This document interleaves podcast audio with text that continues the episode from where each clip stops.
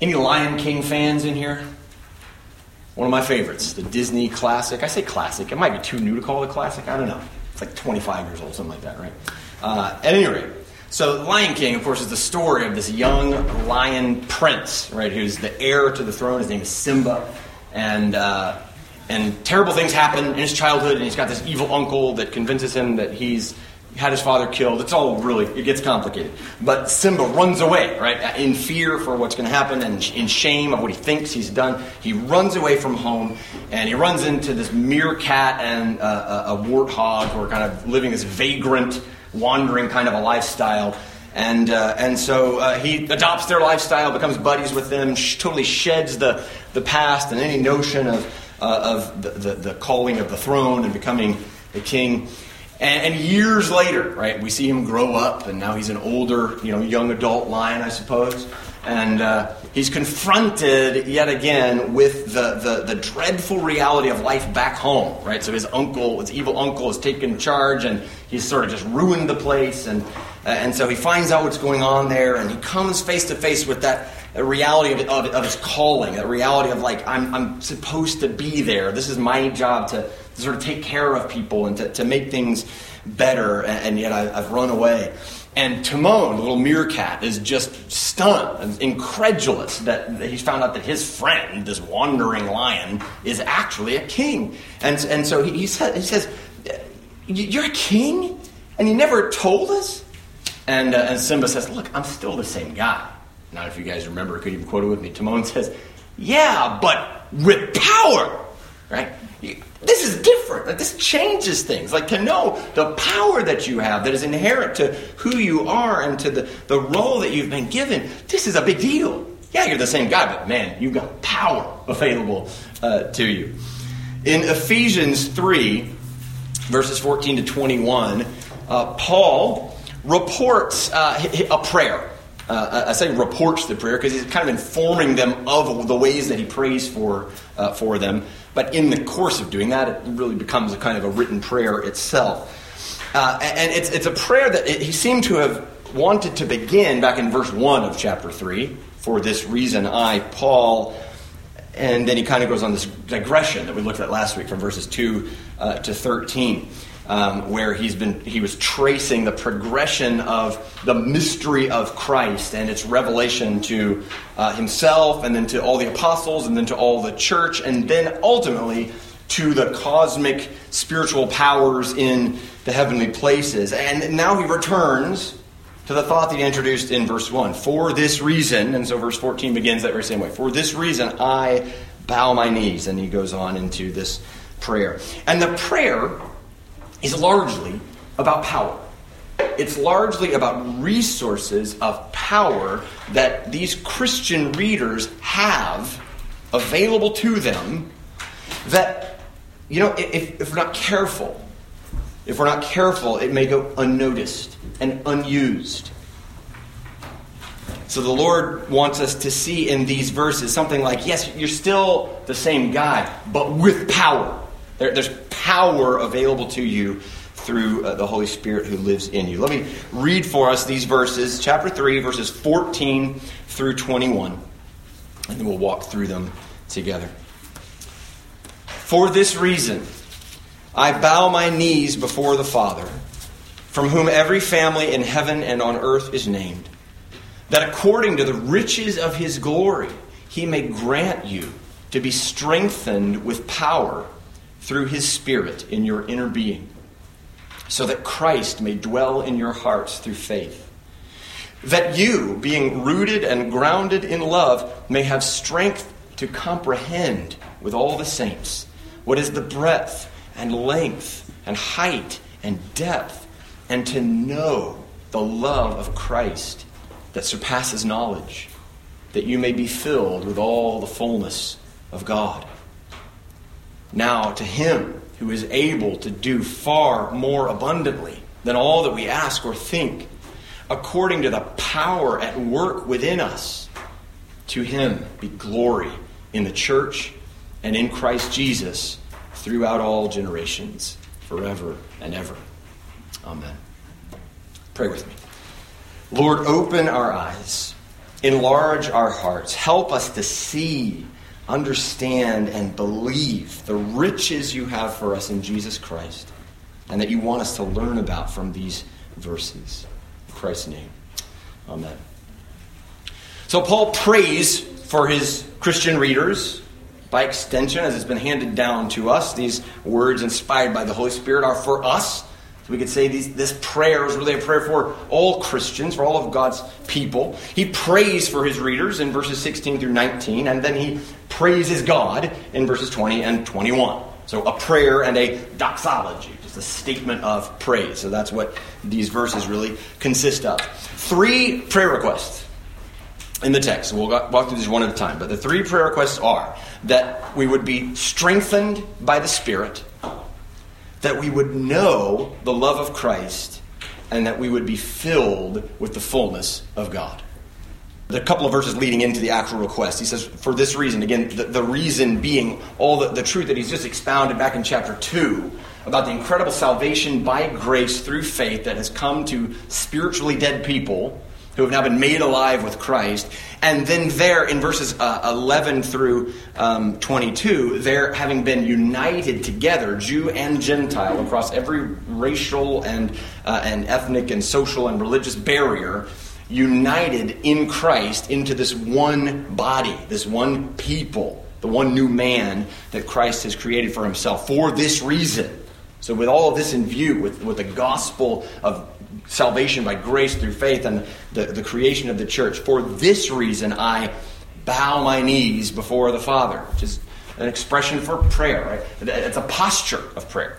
I don't know how often we actually physically bow when we pray, actually kneel. There's certainly uh, traditions within Christianity that even corporately do that. Even when we come to pray together, there'd be a, a sort of everybody kneels down sort of thing. And, then there, there's a physical posture of humility and of, of, of, respect and reverence to God that comes along with that posture. So he doesn't just say, I pray. He says, I bow my knees before the Father. But that's what he's, what he's conveying, is that he, in this humble posture before God, goes to the Father on behalf of his uh, readers.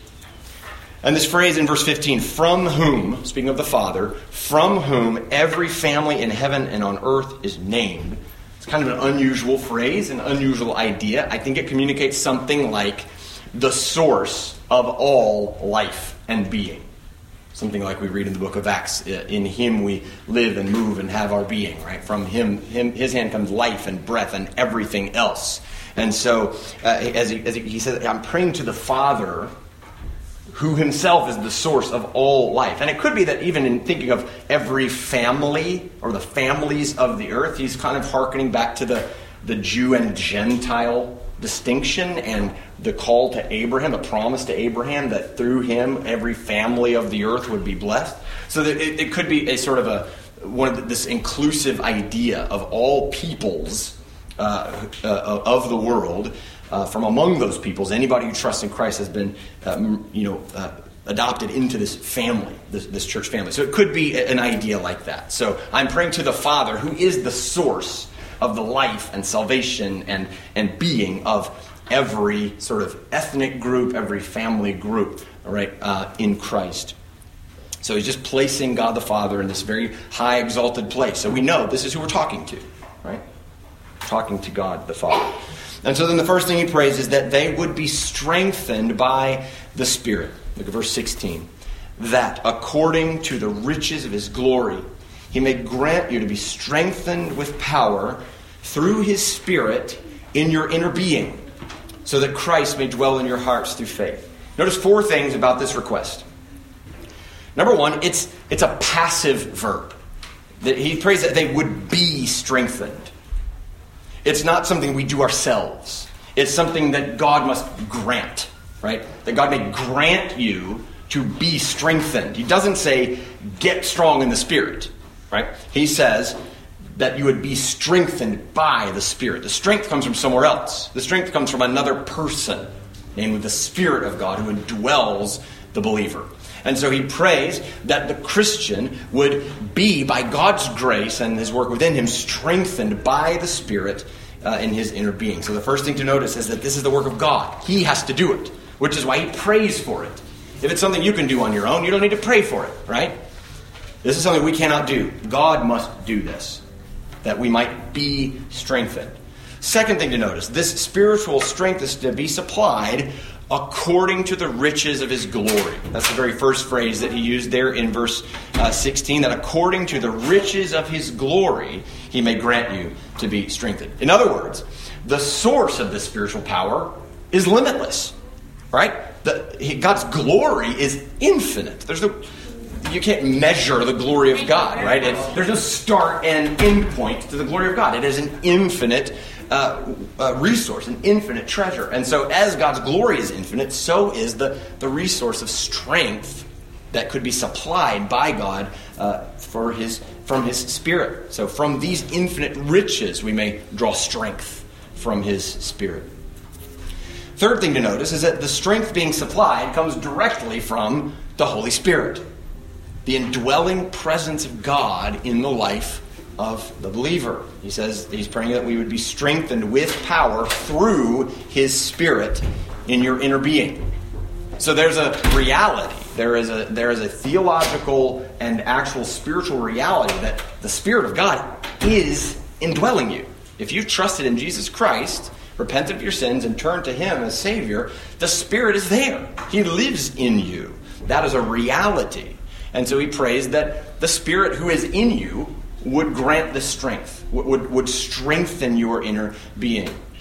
And that's an interesting thought because you might not, you might not feel him. You know what I mean? He's there but you might not feel like he's there sometimes. You know, you don't, you don't feel him there in the same way that like a, you feel, you know, a big meal that you just ate. Like I can feel that food sitting in my stomach. I don't feel the Holy Spirit like physically in my body in some way, right? So it's not like you can tell necessarily that he's there. But we accept by faith that God's Spirit dwells within us and he's offering resources of strength and power that are not innate to us strength and power that we don't have on our own. We can only draw from them because the Spirit of God lives within us. And so the strength is supplied through the Spirit in our inner being. And then the final uh, thing I want you to notice about this request is that that phrase, His Spirit in your inner being, is a, a parallel statement with Christ in your heart through faith. Right? In verse 17, he says, That Christ may dwell in your hearts through faith think he puts those phrases together that you'd be strengthened uh, through the Spirit in your inner being so that Christ may dwell in your heart through faith. I think those, those phrases are closely related to each other. And it's stated as kind of a conditional phrase, right? I'm praying that you would be strengthened by the Spirit in your inner being so that Christ would dwell in your hearts by faith. As though if you weren't receiving strength in the Spirit, Christ wouldn't dwell in your hearts? Well, we, we know that Christ dwells in the heart of a believer uh, from the, the time of conversion. And so it seems that Paul is, con- is conveying a slightly different idea here.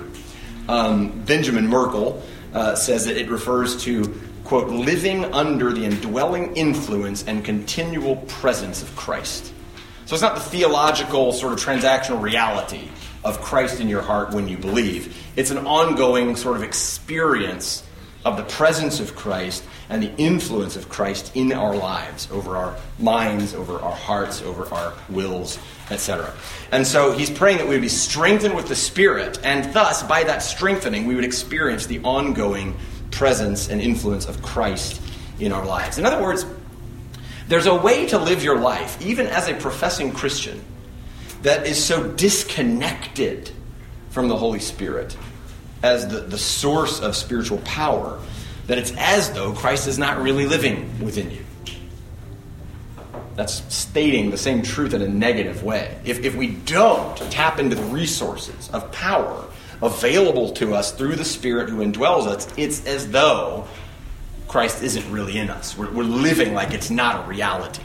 We're living like that's not really there. And so Paul prays that God would grant believers such spiritual strength through the presence of the Spirit that we would have the continual ongoing influence of Jesus Christ undergirding all that we do. So, this first request is simply this that God, by His Spirit indwelling, would strengthen believers with spiritual strength. Do you ever feel spiritually tired sort of just sluggish? Do you ever struggle to find motivation to read God's Word, to be faithful in prayer, to consistently fight against sin? Do you feel as though you, you'll never live up to God's calling in your life because it's too hard or it's too intimidating or it's even just unclear? I don't know what God wants me to do and I don't have the energy to find out and it just all feels so sort of intimidating and, and hopeless. Friend, Paul's prayer here is for you. If that's the way that you feel, and I think we all do at times, if that's the way that you feel, this prayer is for you. Plead with God that He might grant you this kind of spiritual strength. Ask Him for grace to grow, to look to Him with expectation to answer your request. He knows that our strength is failing, that our personal resources are limited, but in Christ, He freely offers strength from His Spirit, according to what? The riches of His glory, that we might find in Him all the strength that we need. So, the first thing He prays is that we would be strengthened by the Holy Spirit in our inner being. So, spiritual strength, that God might grant this to us. The second prayer is that we would know the love of Christ. That we would know the love of Christ. Look at verses 17 through 19, kind of the middle of verse 17. That you, I think this is, again, that signals the next request. He's prayed that God would grant you to be strengthened, and now he's praying that you, being rooted and grounded in love, may have strength to comprehend with all the saints what is the breadth and length and height and depth, and to know the love of Christ that surpasses knowledge. Now, this request builds on the first one. And you can see a connection there, right? Paul has prayed that believers would be strengthened in the inner being by the Holy Spirit. And now he prays that they would have the strength to comprehend the love of Christ. So there's a connection here between Christ's love and the Spirit's strength. It, it takes the strength of the Spirit for us to even perceive and understand the love of Christ. And he wants us to experience the love of Christ in a deeper way. Look at that phrase being rooted and grounded in love. Not our love for not in our love for each other, not even in our love for Christ, but his love for us. Being rooted and grounded in his love. And indeed, that's true of all believers. Everyone who's trusted in Christ for salvation, we have become rooted, grounded, established in the love of Christ. So, having had our lives fundamentally and radically changed by the love of Jesus, especially displayed on the cross, we may then and only then be prepared to go on in our discipleship journey to come to an ever deepening understanding and experience of Christ's love. So, Paul prays for two specific things related to the knowledge of Christ's love here. He prays first that we would comprehend Christ's love, that you would have the strength that the Spirit has supplied you to comprehend Christ's love. And that word means to lay hold of with the mind. it, it, it is an, an understanding. It's to, to see, perceive, and understand something of the character and the nature and the fullness of this love that we would grow in our knowledge and appreciation of his love and all its vast dimensions. And he gives us this the height and length and breadth and depth. I think i got those out of order. But he's just if you were to look in every direction as far up as far that way as far this way as far down as you can see like the love of christ is so vast and immense. And so we have this, this journey ahead of us of, of coming to, to know it, to see it, to understand it in some deeper way. And the more we come to know Him, the more we consider what he did in his incarnation by lowering himself to become a human being and to die a sinner's death on a, on a cross, not for his wrongdoing, of which there were none, but for ours, the more we come to just marvel at and be amazed at the fullness and the vastness of the love of Jesus Christ. So, so he wants us to comprehend, to understand it. And the second thing he prays is that we would know Christ's love. Now, that doesn't sound all that different to our ears. It sounds pretty similar, but it's not the same word. It's not the same Greek word behind it. In fact, the word used here for to know the love of Christ was a Jewish idiom for marital intimacy, right? So this is a deep connectedness, a personal experiential knowledge, a relational knowledge that he has in mind here. So, not just that we would merely understand as a concept, Jesus has a lot of love, but that we would experience it as personally directed to, to us. Right? He doesn't want you to merely be cognitively aware that Jesus is a loving person but intimately familiar with the reality that Jesus loves you personally. I think that's what he's getting at here. He wants us, along with all the saints, along with the church, there's community involved there. We need each other to even help one another see this and experience this.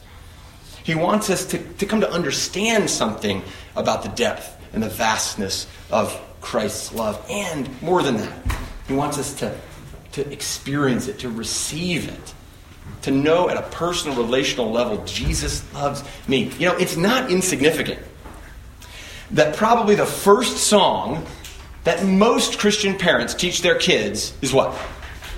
Jesus loves me. This I know, for the Bible tells me so. This is the most profound reality, really, in all of Scripture that Jesus loves me. He loves me. There's a sense in which the central experience of Christian discipleship is growing in our awareness of the love of Jesus Christ. There's just more of Christ's love to experience and to understand and to appropriate for ourselves. And maybe there's somebody in the room today who just desperately needs to hear this simple reminder Jesus loves you. He loves you. And it's a love that surpasses knowledge. It's such an interesting kind of paradox here that he says, "I'm praying that you would uh, that you would come to know the love of Christ that surpasses knowledge." Which is not to say like it's pointless to try. Don't even think of, don't even bother because you'll never you'll never understand it. It's just saying this is you won't get to the bottom of it. You're not going to run out of Christ's love. It's not like I'm going to think about it enough or draw from it enough or experience it enough that it's going to run out. Okay, now I totally get it. Now I understand everything there is to know about Christ. I've experienced all there is experience of His love. I'm going to see what else there is out there. There is always more. It surpasses knowledge. You could study it, search it, meditate on it, marvel at it, and you'll never be able to fully grasp just how immense is the love of Jesus Christ for you. Yes, for you. Jesus loves you. Praise God. Despite you despite me. He loves us.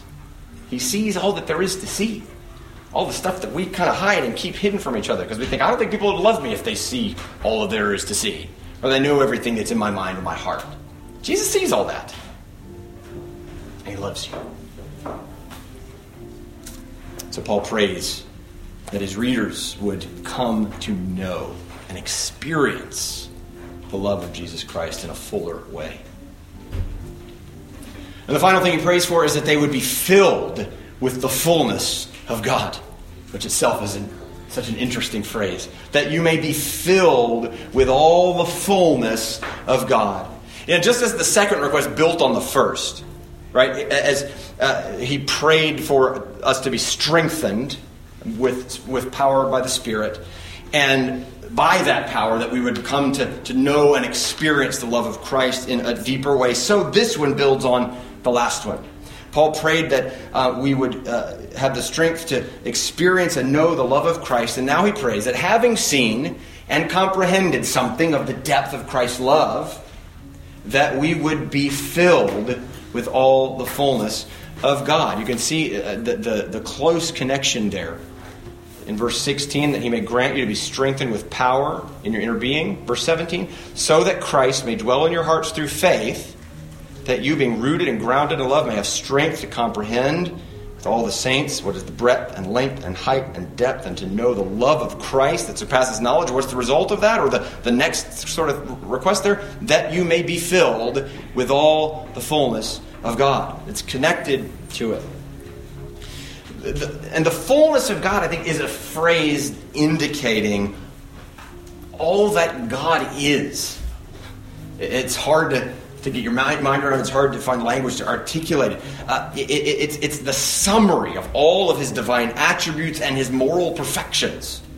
when you consider the, the fullness of God, the vastness of God, the, that infinite riches of His glory that we talked about earlier, this is the, the fullness of God. And, and, and Paul is praying that Christians would be filled with the fullness of God. It sort of sounds like, I don't think we can handle it right? Uh, we don't have the capacity for that. If God were to fill us with all the fullness of God, we just sort of burst. Like we can't contain all of God in ourselves. And indeed, there is a, a glorious coming age where He will increase our capacity to know and see and experience the fullness of God. But in this life, in this journey of discipleship, in this broken world, we are on this uh, adventure of growing in our knowledge of God and our experience of His fullness within us. So, so I think to be filled with the fullness of God must be something like attaining spiritual maturity. Right? There's a, there's a point at which, uh, or there, there's a goal in Christian life, right, of, of moving toward Christ likeness. Right? We read in Romans 8 that we've been uh, called and predestined to be conformed to the image of his son. So Christ likeness, Christ conformity is the, the road we're on. That, that's what we're after. We'll never get there this side of heaven perfectly, but we're always on that journey. And so, um, and, and we ourselves, of course, will never be like God. Even experiencing the fullness of God is not to say that we then take on all of his attributes and become like him. That, that's not what we mean. But it, it's that God's very character and his moral perfections would come increasingly to define who we are and to be reflected in the way that we live. One commentator says, in essence, that Paul is praying that they may be all that God wants them to be. That's an interesting way to, to say it. So, to be filled with the fullness of God is to, is to grow into the full measure of what God intends for his people to be and to experience in their relationship to Him and the reflection of Him in the world. And, and, I also think this request is something of a, a, summary of the previous two, or perhaps the climax of those two, right? As a Christian receives strength in his inner being through the Holy Spirit, and is thereby given a growing, uh, deepening knowledge and experience of the vast love of Christ for him, the outworking of that will be a Christian who experiences God Himself in greater measure and whose life is a reflection of God's fullness. That we might be filled with all the fullness of God. That is a full and mysterious phrase. But may we lean into it and pursue it and, and plead with God do this in us, grow us in this. Well, let me provide two points of application here, specifically about uh, how I think these verses should impact our prayers. Because this is a prayer, so I think it helps us, instru- it's instructive for us to think about and consider our own prayer lives in light of prayers like this that we have in, in the Bible. So I'm going to give you two points of application about prayer, and then we'll conclude by looking briefly at the, the doxology, that statement of praise in verses 20 and 21. So, two things about prayer. Number one, these verses should cause us to prioritize prayer for one another.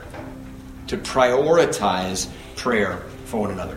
I think it's interesting that Paul's ecclesiology, that is his, his understanding and doctrine of the church as this new, united, spiritual community that, that's together as one body in Christ, his ecclesiology leads him to prayer.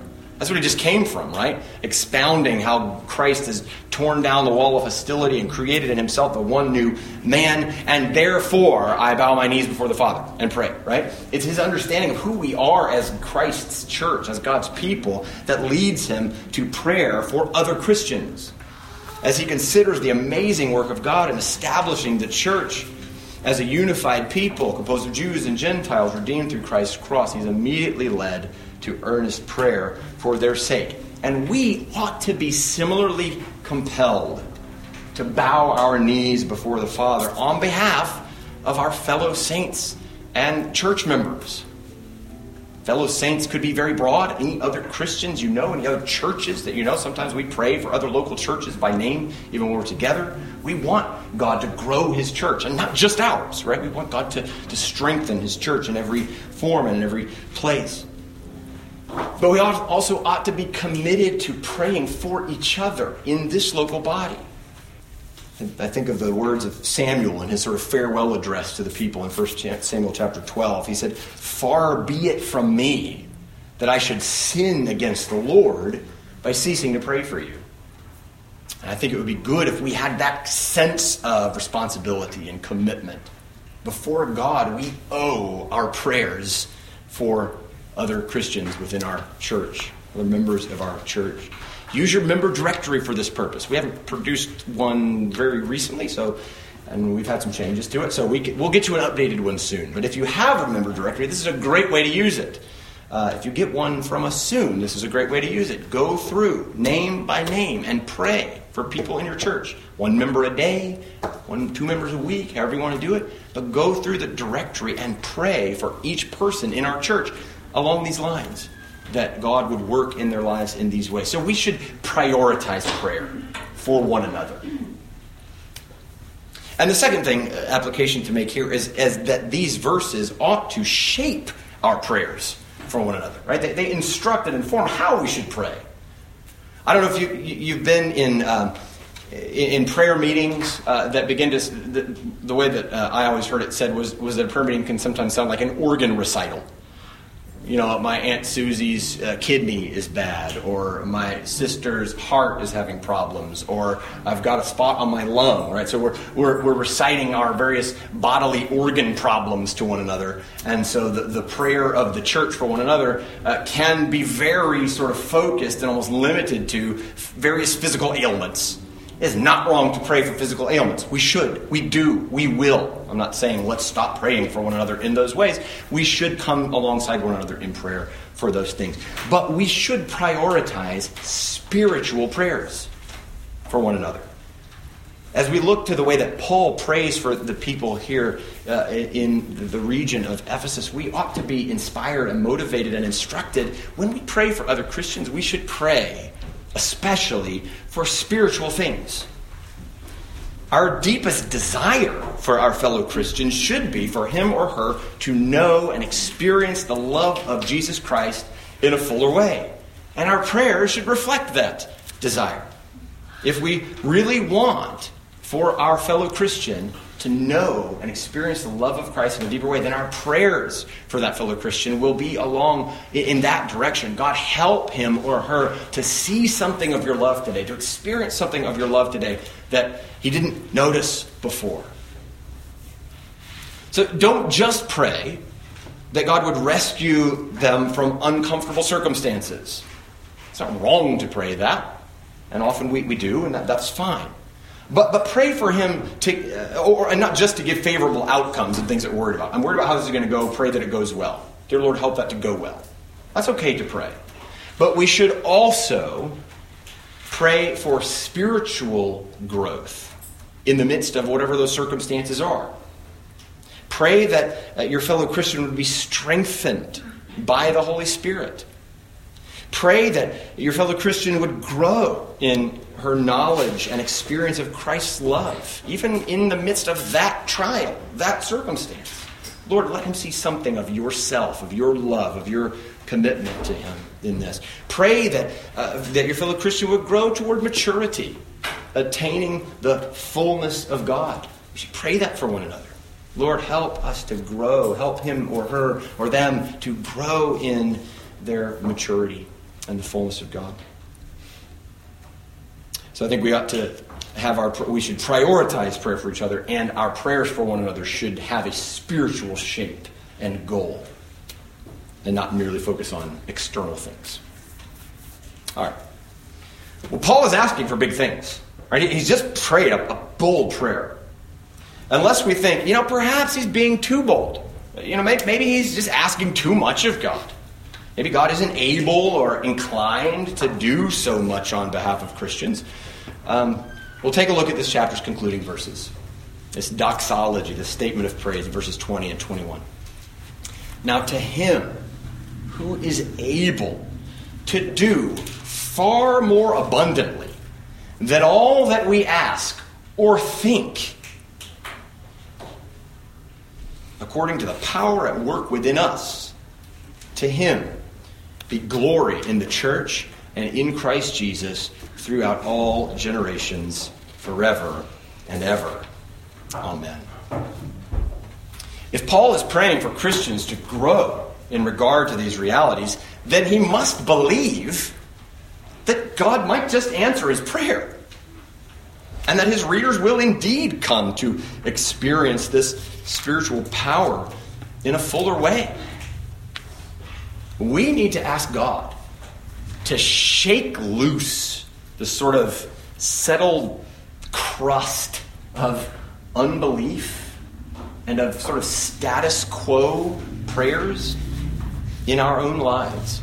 And, and, and to convince us, God convince us, that these spiritual resources are really ours in Christ. There's, there's a reality here of just believing that this is really there and that we really have access to these things. The indwelling presence of God's Spirit with limitless resources of power for spiritual growth and development is something that is available to you as a follower of Jesus. The spiritual strength to see, understand, and experience the love of Christ in greater measure is something that is available to you as a follower of Jesus. The experience of being filled with all the fullness of God, growing toward maturity and all that God wants us to be, is something that is available to you as a follower of Jesus. And if there's a, a deficit of faith on your part, if you find it hard to, to really believe that those experiences can actually be yours, you know, I've been a Christian for a while and it just seems to be slow going and kind of same old, same old. If you have a hard time believing that you can really grow in these things, then the affirmation of verse 20 speaks directly to that lack of faith. God is able to do far more abundantly than all that you ask or think. Not just He's able, He's abundantly able. He's far more abundantly able, right? To do more than you've asked about and more than you've even thought was possible. This is the God to whom we pray. This is the God who indwells us by his Spirit. This is the power that is at work within you, as he said there in verse 20. May God shame our flat, feeble, faithless prayers.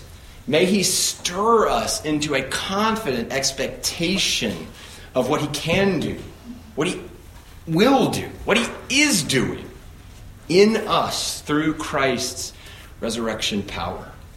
You know, at the start of our service, we sang these words together Ponder anew what the Almighty can do if with his love he befriend thee.